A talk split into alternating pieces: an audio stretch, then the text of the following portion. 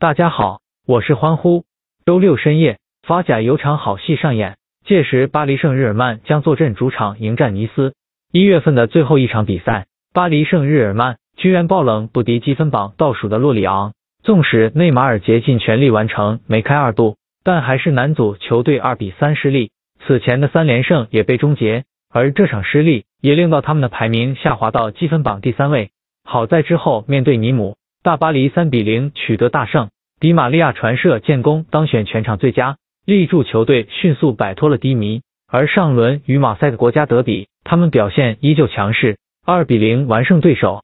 目前二十四轮联赛战罢，巴黎圣日耳曼取得十六胜三平五负的战绩，积五十一分，暂列积分榜第三位，依然落后榜首的里尔三分。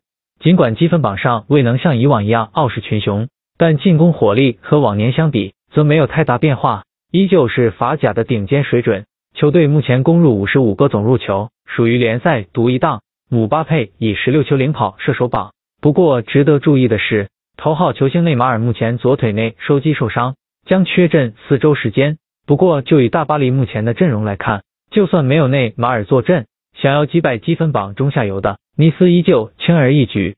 赛季初，尼斯的发挥十分不错，以两连胜开局。虽然此后状态有些起伏，但还是能及时调整，并在之后落得一波五轮不败的佳绩。